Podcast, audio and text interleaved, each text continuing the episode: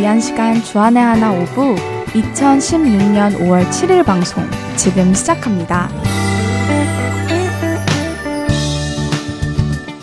애청자 여러분, 안녕하세요. 진행의 정다은입니다. 안녕하세요. 박윤규입니다.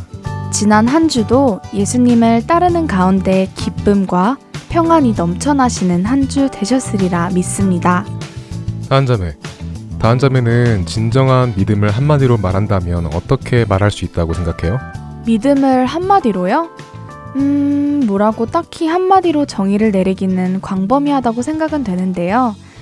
제 생각에는 남들이 아무리 뭐라고 해도 흔들리지 않고 의심하지 않고 끝까지 신뢰하는 것이 진정한 믿음이라고 생각해요. 그래서 흔들리지 않는 것 이라고 한마디로 할 것 같네요. 오, 그거 괜찮은 표현이네요. 믿음은 흔들리지 않는 것. 네, 괜찮죠? 어, 그러면 용기 형제는 진정한 믿음을 한마디로 한다면 무엇이라고 생각해요? 어, 저는요. 진정한 믿음은 기다림이라고 말하고 싶습니다. 오, 믿음은 기다림이다 라고요? 네, 기다림이요. 우리가 약속의 말씀을 기다려야 하는 상황에 있을 때 믿음이 없다면 기다릴 수 없을 것입니다. 당연히 혹시나 하는 마음이나 설마 하는 마음으로 기다릴 수는 있겠죠. 하지만 그런 마음은 믿음으로 기다리는 것이라고 말할 수 없겠죠? 음, 그러고 보면 성경 속에서 나오는 많은 인물들이 하나님에 대한 믿음으로 기다림 속에서 하나님의 은혜를 받은 이야기가 많이 나오죠. 네, 그렇죠. 아브라함도 요셉도 다윗도 하나님의 약속을 믿음으로 기다려서 얻는 경험을 하였습니다. 네, 정말 상대방을 믿지 못한다면 기다림은 평안의 시간이 아니라 불안하고 초조한 시간이 되겠네요. 그래서 오늘은 믿음과 기다림에 대하여 이야기를 나누어 볼까 합니다. 첫 찬양 듣고 오겠습니다.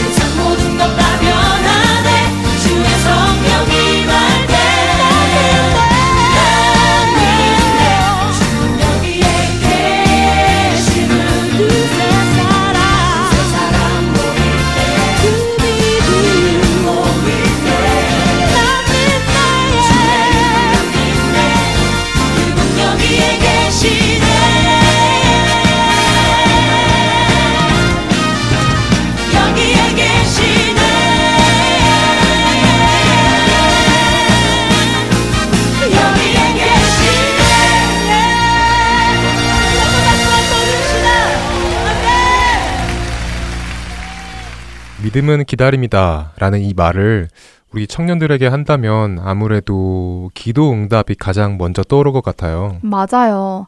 거의 모든 청년들이 자신들이 한 기도에 대한 응답을 기다리는 것에 항상 불안해하고 또 그것 때문에 스트레스를 받는 것 같고요. 네, 그렇죠. 우리 청년들에게는 참 많은 기도 제목들이 있습니다. 학업, 취직, 미래, 결혼 등 자신들의 미래에 대한 기도 제목이 참 많을 때인데요.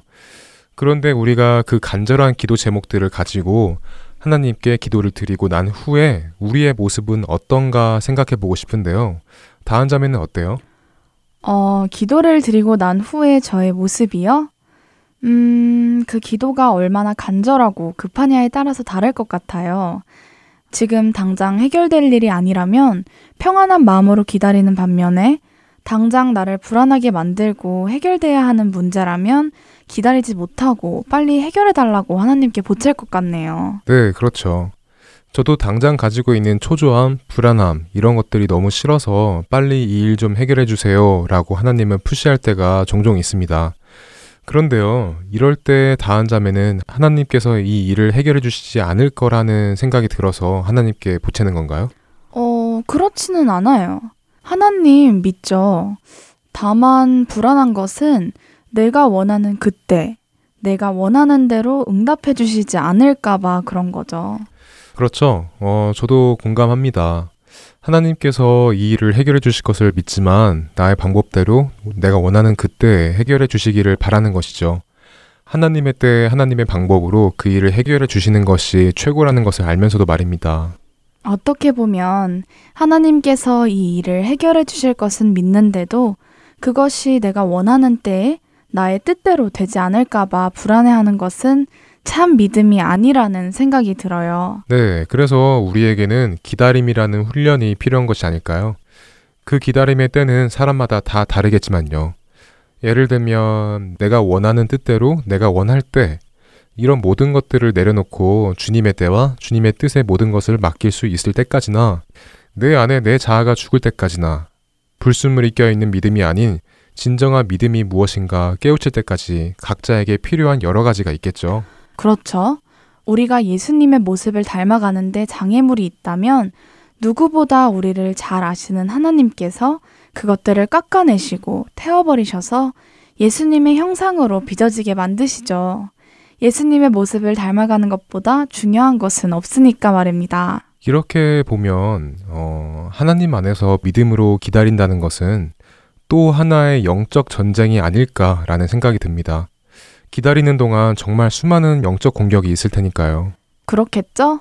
초조해 하고 불안해하며 나의 방법, 내가 할 수 있는 무언가를 찾게 되고 한 발자국만 더 가면 손만 뻗으면 내가 원하는 것을 가질 수 있을 것 같다는 생각이 들기도 하잖아요. 네.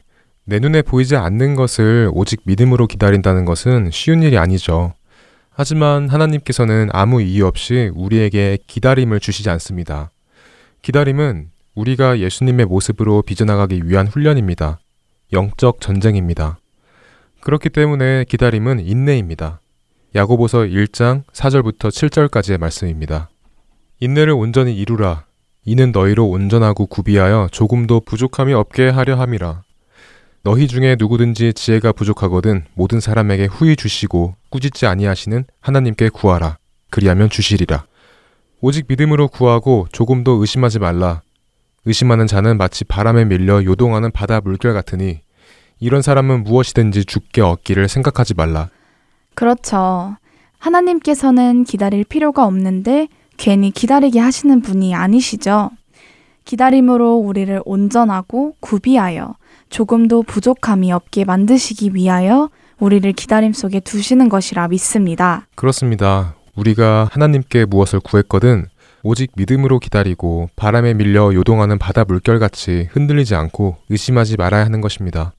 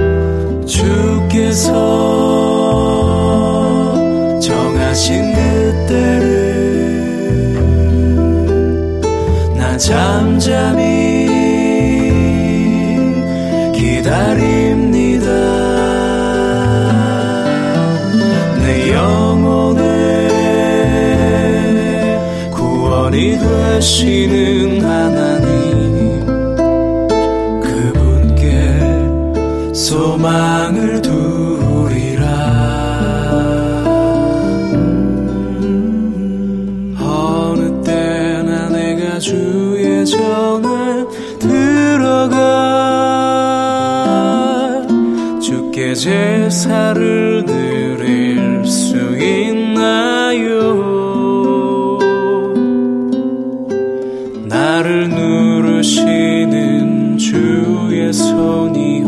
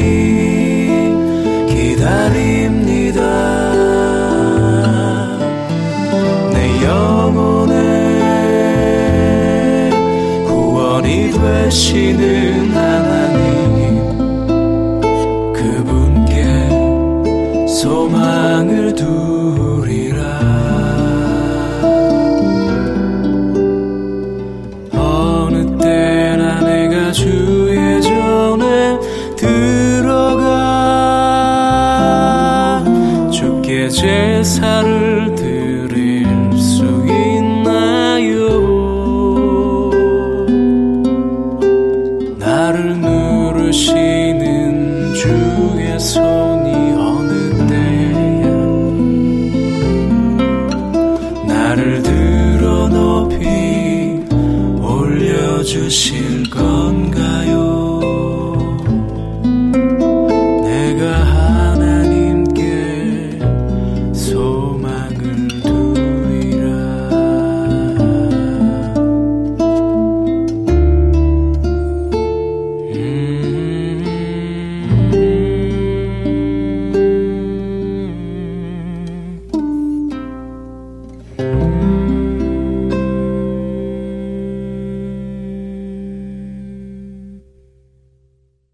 이어서 정석환 장로와 함께하는 묵상 프로그램 라디오 큐티 보내드립니다.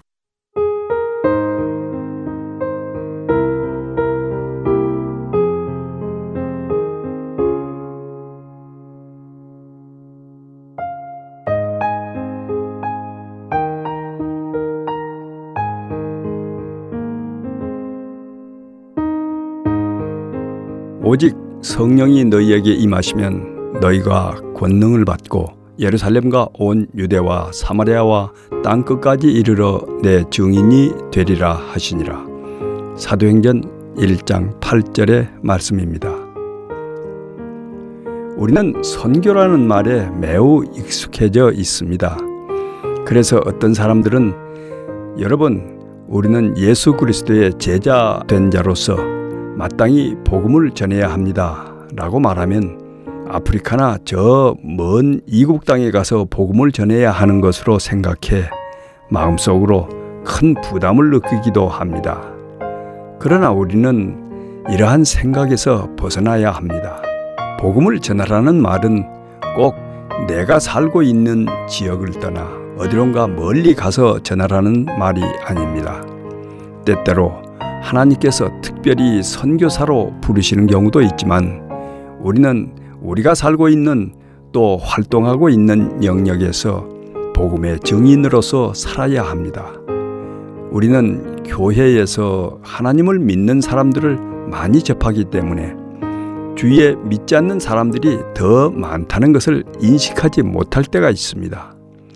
그러나 주의 깊게 관찰해 보면 네 명이 모이면 그 중에 많아야 한 명 정도만 복음에 대해 알고 있는 것이 현실입니다. 그리고 복음에 대해 알고 있다고 하더라도 제대로 알고 있는 경우는 더더욱 드뭅니다. 그러므로 우리는 선교라는 말에 눈을 돌리기에 앞서 가장 가까운 가족과 친구에게로 눈을 돌려야 합니다. 당신의 가족은 또 당신의 친구들은 당신이 믿는 그리스도에 대해 얼마나 알고 있습니까? 우리는 이 질문에 대해 진지하게 반응해야 할 것입니다. 주님, 저희가 소유한 복음을 가까운 데서부터 바르게 전할 수 있는 은혜를 허락하옵소서.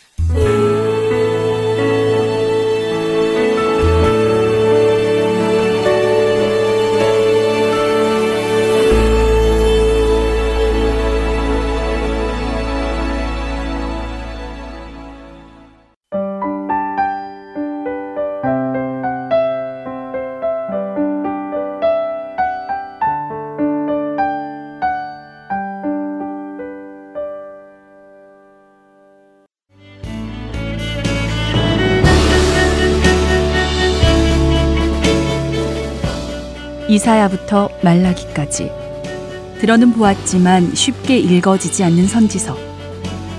그러나 그 선지서 안에는 하나님의 마음이 담겨 있습니다. 이름은 들어보았지만 잘 알려지지 않은 선지자들. 그들의 이야기를 통해 하나님의 마음을 알아갑니다. 주안의 하나 사부 선지자 이야기에서 만나 뵙겠습니다.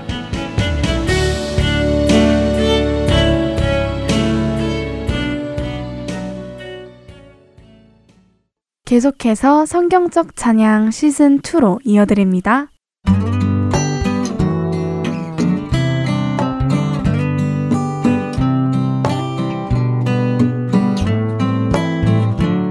애청자 여러분 안녕하세요. 하나님께 드리기에 합당한 찬양이 무엇인지 나누고 함께 불러보는 성경적 찬양 시즌 2 진행의 박윤규입니다. 우리가 지난 시간에 찬양에 대한 히브리어 중 바락을 나누면서 주님 큰 영광 받으소서라는 찬양곡을 함께 불러보았습니다. 바락은 하나님 앞에서 무릎을 꿇다라는 의미로 하나님 앞에서 내 자신을 스스로 낮추어 하나님만을 높여드리는 의미를 가지고 있다는 것을 나누어 보았습니다.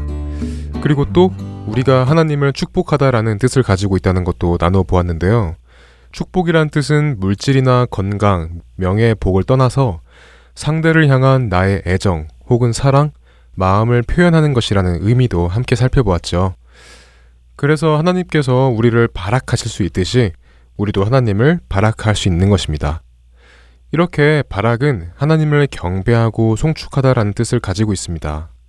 그리고 단순히 무릎을 꿇고 엎드리는 행동의 이상이라는 것을 나눠 보았는데요. 여러분 각자의 처소에서 이 발악의 찬양을 한 번씩 드려보셨나요?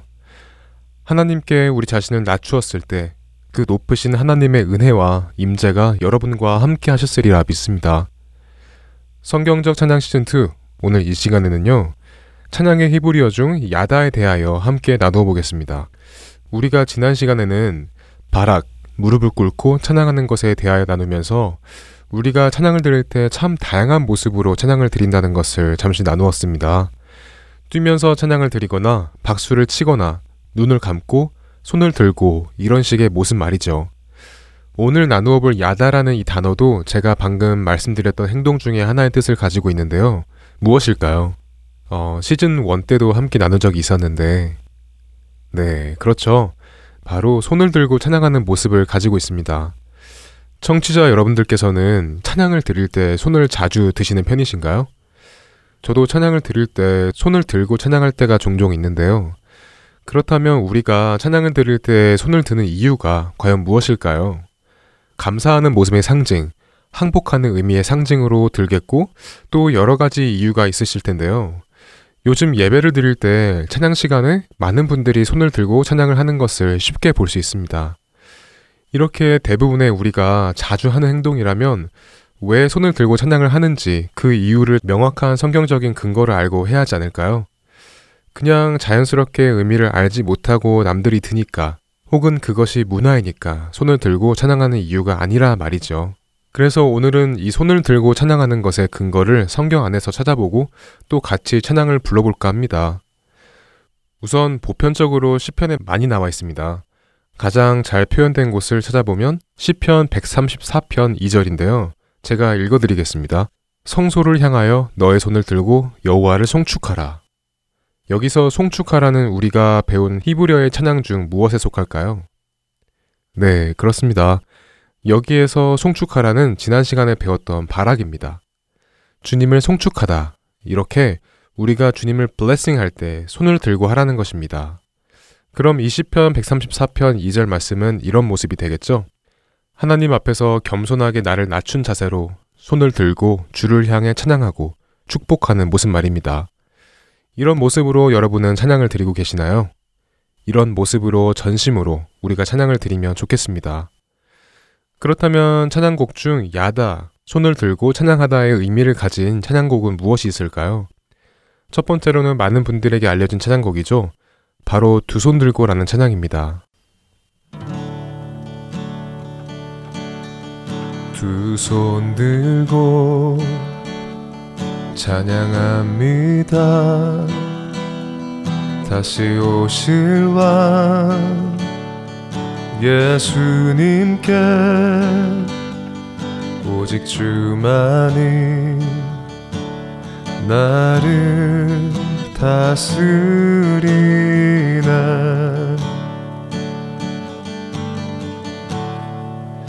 나 주님만을 섬기리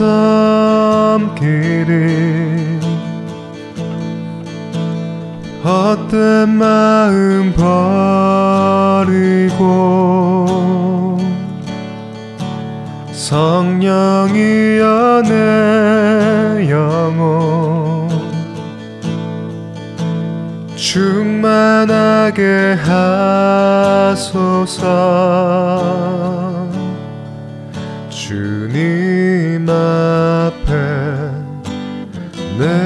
생명 드리리라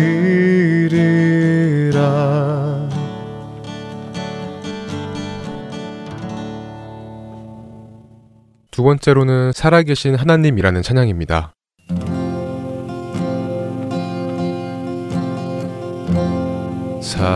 살아계신 하나님 역사하는 하나님 우리 찬양 가운데 거하시는 하나님 손을 들어 찬양 손뼉 치며 찬양 목소리 높여 찬양해. 주를 찬양하라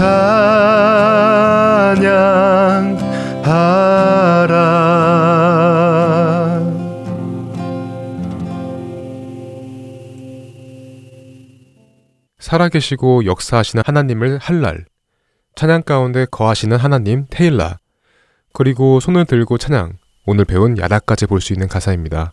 그리고 마지막 찬양곡으로는 내 손을 주께 높이 듭니다 라는 찬양곡입니다. 이 내 손을 주께 높이 듭니다 라는 찬양곡이 우리가 함께 불러보고 나누어 볼 찬양곡입니다. 함께 찬양해 보겠습니다.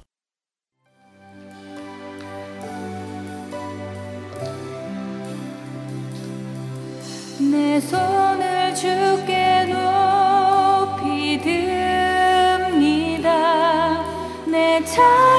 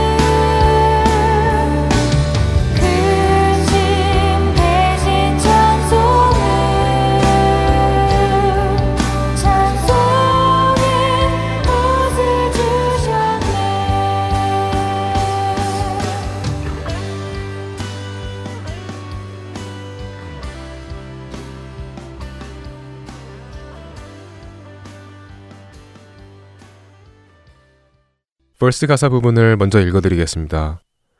내 손을 주께 높이 듭니다. 내 찬양 받으실 주님. 내 마음을 주께 활짝 엽니다.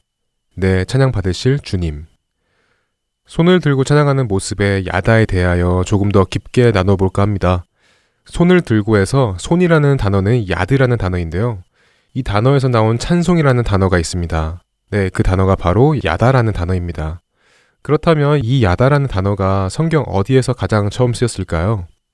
이 야다라는 단어가 성경에서 가장 처음 쓰인 곳은 창세기 29장입니다. 이 창세기 29장은 여러분들도 잘 아시는 야곱의 이야기가 나옵니다. 시즌 1에서 야곱과 야곱의 아내 레아와 라헬에 대하여 말씀드리면서 레아가 손을 들고 하나님께 나아가는 이야기를 나누어 보았는데요. 기억하시나요? 자세한 내용은 성경적 찬양 시즌 1 8편 2월 20일자 오부에서 들으실 수 있습니다. 그래서 이 시간에는 기억이 나실 정도로 간략하게 이야기를 해드리겠습니다. 여러분들도 아시다시피 야곱은 레아와 라헬 이렇게 두 아내가 있었습니다. 레아와 라헬은 자매였죠. 라헬은 곱고 아름다웠던 반면에 레아는 그러하지 못했습니다. 레아는 남편인 야곱의 사랑을 갈망하였지만 안타깝게도 야곱은 레아의 동생 라헬만을 사랑하였습니다. 창세기 29장 32절부터 35절을 통해 알 수 있듯이 레아는 4명의 아들을 낳았는데요. 그 아들들의 이름에 야곱에게 사랑받고 싶어하는 자신의 소망을 넣어 이름을 짓습니다. 첫째는 루우벤, 보라, 아들이다 라는 의미를 가지고 있습니다. 둘째는 시므온, 듣다 라는 의미를 가지고 있습니다. 내가 사랑받지 못함을 하나님께서 들으셨다 라는 의미입니다. 셋째는 레위, 달라붙다, 결합하다 라는 의미로 이번에만큼은 남편과 결합하기를 기대하고 소망하는 의미를 가지고 있습니다. 그러나 그녀의 이런 소망은 결코 이루어지지 않았죠. 셋째를 낳아도 남편 야곱은 여전히 라헬만을 사랑했던 것입니다. 바로 이때 레아의 심정에는 변화가 찾아오는데요. 자신이 소망해야 하는 것은 남편 야곱이 아닌 바로 하나님이시라는 것입니다. 35절을 읽어드리겠습니다. 그가 또 임신하여 아들을 낳고 이르되 내가 이제는 여호와를 찬송하리로다 하고 이로 말미암아 그가 그의 이름을 유다라 하였고 그의 출산이 멈추었더라. 레아는 결혼 생활에서 남편 야곱의 사랑을 소망하였지만 남편 야곱은 레아를 사랑해 주지 않았습니다. 자신의 동생인 라헬만을 사랑해 주었지요. 하지만 이 모든 낙담 속에서도 자신을 위해 일하시는 분이 계셨다는 것을 깨닫습니다. 바로 하나님께서 그런 자신의 괴로움을 돌보셨고 사랑받지 못함을 들으셨다는 것을 깨달은 것입니다.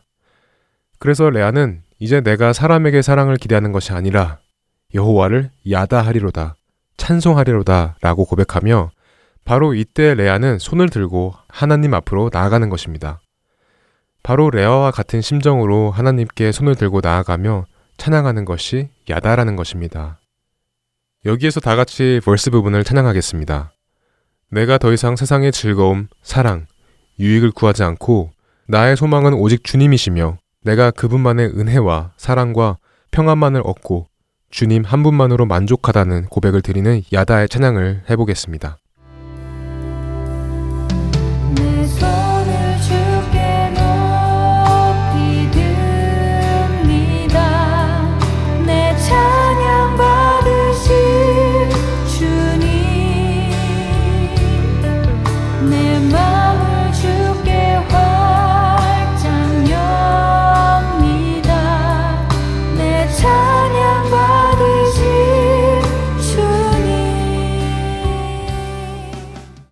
코러스 부분의 가사를 살펴보겠습니다. 슬픔 대신 희락을, 재 대신 화관을, 근심 대신 찬송을, 찬송의 옷을 주셨네. 이 코러스의 가사는 이사야서 61장 1절부터 3절까지의 말씀으로 쓰여졌는데요. 제가 읽어드리겠습니다. 주 여호와의 영이 내게 내리셨으니 이는 여호와께서 내게 기름을 부으사 가난한 자에게 아름다운 소식을 전하게 하려 하심이라. 나를 보내사 마음이 상한 자를 고치며 포로된 자에게 자유를 갇힌 자에게 노임을 선포하며 여호와의 은혜와 여호와의 은혜와 해와 우리 하나님의 보복의 날을 선포하여 모든 슬픈 자를 위로하되 무릇 시온에서 슬퍼하는 자에게 화관을 주어 그 죄를 대신하며 기쁨의 기름으로 그 슬픔을 대신하며 찬송의 옷으로 그 근심을 대신하시고 그들의 의의 나무 곧 여호와께서 심으신 그 영광을 나타낼 자라 일컬음을 받게 하려 하심이라. 이 가사를 부를 때 우리가 자주 실수를 하는 부분이 있는데요. 저도 이 찬양을 처음 부를 때제 대신 화관을 이라는 이 부분을 죄 대신 화관을 이라고 부른 적이 있습니다. 아마도 그 죄라는 것이 우리들에게 익숙하지 않아서인 것 같습니다. 옛날 이스라엘인들은 극도의 슬픈 일을 당했을 때는 죄를 뒤집어 쓰거나 죄 위에 앉았다고 합니다. 반면에 기쁨과 승리가 있을 때는 여러 꽃들을 모아 화관을 만들어 머리에 썼다고 하는데요. 그럼 죄 대신 화관을 이라는 이 말의 의미는 무엇일까요? 성경에서 죄를 쓴다는 말은 슬픔과 회개의 표시입니다. 자신의 죄에 대해 슬픔을 느끼고 회개한다는 표시로 하나님 앞에 나아간다는 말씀입니다. 그런데 그렇게 자신의 죄에 대해 슬픔을 느끼고 그 죄를 회개하는 자를 하나님께서는 용서하십니다. 요한 1서 1장 9절은 말씀하십니다. 만일 우리가 우리 죄를 자백하면 그는 미쁘시고 의로우사 우리 죄를 사하시며 우리를 모든 불의에서 깨끗하게 하실 것이요. 하나님은 죄를 짓지 않는 의인도 기뻐하시지만 죄를 깨닫고 자신의 죄를 자백하고 회개하는 자도 기뻐하십니다. 그리고 그 죄를 사해 주시기를 기뻐하시죠. 바로 그 이유로 하나님께서는 독생자 예수 그리스도를 아끼지 아니하시고 우리에게 대속 제물로 주신 것입니다. 지금 우리가 함께 보고 있는 가사 제 대신 화관을은 말씀드린 대로 이사야서 61장 1절에서 3절 사이에 나온 말씀을 근거로 쓰여졌습니다. 그리고 그 이사야서 61장의 말씀은 오직 메시아에 대한 예언이죠. 메시아께서 오셔서 하실 일을 알려주고 계신 것입니다. 그분이 오시면 심령이 가난한 자에게 기쁜 소식을 전하시고 마음이 상한 자를 고치시며 포로된 자에게 자유를 갇힌 자에게 노임을 선포하십니다. 슬퍼하는 모든 자를 위로하시고 자신의 죄로 인해 괴로워하고 회개하는 자의 머리에 있는 죄를 털어내시고 대신 화관을 씌워주십니다. 우리 입술에 근심하는 대신 하나님을 찬송하는 말씀을 넣어주시고 이러한 사람들을 통해 하나님의 영광을 나타내실 것입니다. 그리고 예수님께서는 이 땅에 메시아로 오셔서 다시 말해 그리스도로 오셔서 이 모든 일을 행하셨습니다. 여러분과 저의 모든 죄를 사하셨고 근심을 가져가셨으며 죄에 갇혔던 우리를 사망의 노예였던 우리를 풀어주시고 자유하게 하셨습니다. 바로 그 은혜로 인해 우리는 그 분께 모든 것을 내려놓고 두 손을 들고 나아가는 것입니다. 바로 그분께 내 마음을 활짝 열고 나의 모든 찬양을 받으실 그분 앞에 나아가는 것입니다. 나의 죄를 씻어주신 예수님께 감사함으로 나를 사망에서 생명으로 옮겨주신 예수님께 감사함과 기쁨으로 나의 모든 근심을 가져가시고 나를 찬송의 옷으로 덮어주신 그 예수님의 모든 은혜를 생각하며 이 코러스를 찬양해 보겠습니다.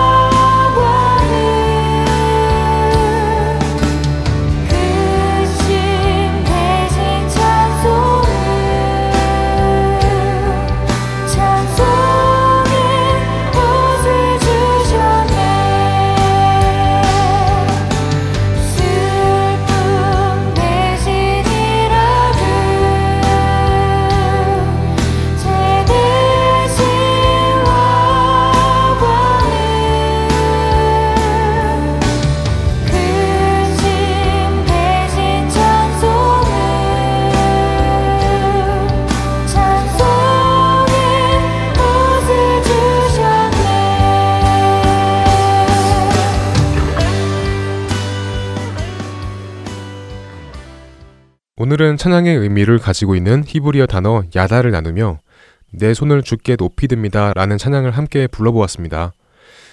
내가 더 이상 세상의 즐거움, 사랑, 유익을 구하지 않고 나의 소망은 오직 주님이시며 내가 그분만의 은혜와 사랑과 평안만을 얻고 주님 한 분만으로 만족하다는 고백을 드리는 의미를 가지고 있는 야다. 바로 레아와 같은 심정으로 하나님께 손을 들고 나아가며 찬양하는 것이라는 것을 나누었습니다. 이제 손을 들고 찬양하는 것이 어떤 의미인지를 알게 되었습니다. 손을 들고 찬양하는 것은 유행이어서가 아니라 더 신실해 보여서가 아니라 나를 내려놓고 나의 온전한 소망이 되시는 주님께 마치 두 팔을 벌리고 나아가는 자녀의 모습으로 나아가며 드리는 찬양이라는 것 꼭 잊지 않기를 바랍니다. 그렇게 주님을 만나시는 여러분이 되시기를 소원하며 성경적 찬양 시즌 2 마치겠습니다. 저는 다음 주 이 시간에 다시 만나 뵙겠습니다. 감사합니다. 안녕히 계세요.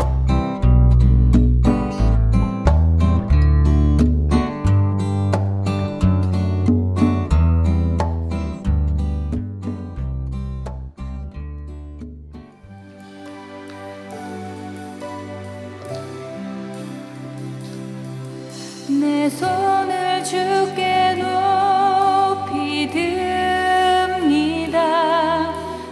내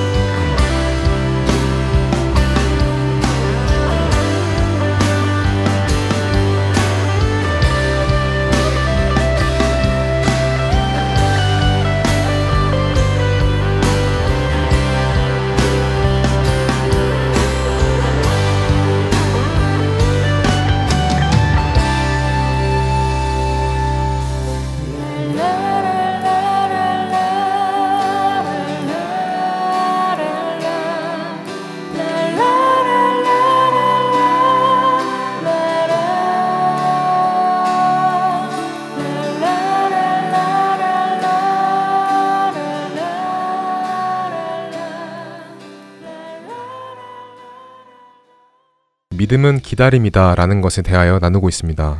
하나님을 알면 알수록 그리고 가까워지면 가까워질수록 참 힘든 것 같아요. 그만큼 제 안에 깎여야 할 모난 부분과 태워져야 할 불순물들이 많다는 증거겠죠? 그렇지 않을까요? 어, 사실 저는 성격이 급해서 제가 생각하기에 저의 가장 큰 단점이 기다림인데요. 그래서 하나님께서 유난히 기다리는 훈련을 많이 시키는 것 같아요. 그리고 그 매번 기다림의 훈련은 정말 힘든 영적 싸움이 되는데요. 그럴 때마다 다윗이 사울왕에게 쫓길 때 했던 그의 행동이 저를 항상 그 영적 싸움에서 이길 수 있는 큰 힘이 되어줍니다. 다윗이 사울 왕에게 쫓길 때 했던 다윗의 행동이요? 어떤 행동이었는데요? 사무엘상 24장 이야기인데요. 사울이 다윗을 죽이려고 엔게디 광야에 갔을 때의 일입니다. 사울은 용변을 보려고 그곳에 있는 동굴에 들어갔는데 거기에는 마침 다윗과 다윗의 부하들이 있었죠. 다윗의 부하들은 사울을 죽일 수 있는 기회를 하나님께서 주신 것이라며 다윗에게 사울을 죽이라고 하죠. 하지만 다윗은 사울을 죽이지 않고 옷자락만 베었습니다. 그 후에 다윗의 마음과 행동을 읽어보죠. 다한 자매가 사무엘상 24장 5절, 6절 말씀을 읽어주세요. 네. 그리한 후에 사울의 옷자락 뱀으로 말미암아 다윗의 마음이 찔려 자기 사람들에게 이르되 내가 손을 들어 여호와의 기름 부음을 받은 내 주를 치는 것은 여호와께서 금하시는 것이니 그는 여호와의 기름 부음을 받은 자가 됨이니라 하고 다윗은 사울을 자기 손으로 치는 것이 하나님의 방법이 아니라는 것을 알고 있었습니다. 그래서 옷자락을 자른 것만으로도 죄책감을 느끼죠. 다윗이 지금 사울을 죽이면 사울로부터 도망다니는 것과 언제 죽을지 모르는 초조함, 긴장감, 두려움으로부터 자유하게 되고 자신이 이스라엘의 왕까지 될 수 있었습니다. 그럼에도 불구하고 그것이 하나님의 뜻이 아니었고 방법이 아니었고 때가 아니었기 때문에 다윗은 자신의 마음대로 하지 않고 하나님의 때와 뜻을 믿음으로 기다리는 모습을 보입니다. 아, 다윗이 괴롭고 힘들고 쫓기는 위치에서 벗어나고 오히려 왕이 될 수도 있었지만 하나님께서 원치 않는 방법으로 그것들을 취하려 하지 않고 믿음으로 기다렸다는 이야기네요. 네, 그렇죠. 저는 그 기다림 속에서 하루에 수십 번이고 사울의 옷자락을 자르고 싶은 유혹이 올 때가 있습니다. 아마 사울의 옷이 아무리 크고 긴 왕의 옷이라 하였어도 나만하지 않았을 것 같은데요. 다윗의 이런 행동이 저의 그 영적 싸움에서 믿음을 주더라고요. 감사하네요. 그 영적 싸움에서 다른 것으로 힘을 얻고 이겨내는 것이 아닌 말씀으로 힘을 얻고 이겨내는 것 같아서 말이죠. 시편 130편 5절 말씀. 나 곧 내 영혼은 여호와를 기다리며 나는 주의 말씀을 바라는도다 라는 말씀이 생각납니다. 네, 우리가 하나님께 무엇을 구했을 때나 우리의 상황이 아무리 힘들고 어렵고 처절하여도 우리는 말씀으로 승리하고 믿음으로 기다려야 합니다. 네, 우리는 항상 조급합니다. 무슨 일이든지 당장 이루어지기를 원합니다. 하지만 조급해하는 것은 결코 믿음이 아닙니다. 우리가 기다릴 수 있는 것은 우리의 상황이나 환경이 아니라 주님을 향한 굳건한 믿음이라는 것을 믿습니다. 그렇습니다. 우리가 이 세상을 살면서 우리가 지금 기다리고 있는 것도 믿음으로 이겨내어 기다리지 못한다면 예수님 오시는 그날은 무엇으로 어떻게 기다릴 수 있을까요? 예레미야 애가 3장 25절, 26절 말씀입니다. 기다리는 자들에게나 구하는 영혼들에게 여호와는 선하시도다. 사람이 여호와의 구원을 바라고 잠잠히 기다림이 좋도다라고 말씀하십니다. 그리고 그 다음 절은 사람은 젊었을 때 멍해를 매는 것이 좋으니라고 하십니다. 그 말씀을 현대인의 성경으로 읽어보면 사람이 젊었을 때 이런 인내를 배우며 훈련하는 것이 좋다라고 말씀하시죠.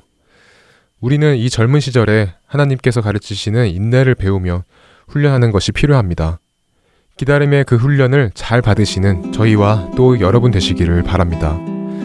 청년들을 위한 방송 주안의 하나 오부 여기에서 인사드리겠습니다. 오늘도 우리의 유일한 소망의 날인 예수님 오시는 그날만을 온 마음 다하여 간절히 믿음으로 기다리며 저희는 다음 주에 다시 만나 뵙겠습니다. 지금까지 구성과 진행의 박영규였습니다. 그리고 정다은이었습니다. 애청자 여러분, 안녕히 계세요. 감사합니다. 안녕히 계세요. 나의 믿음 약할 때에 주날 붙드네 마귀 나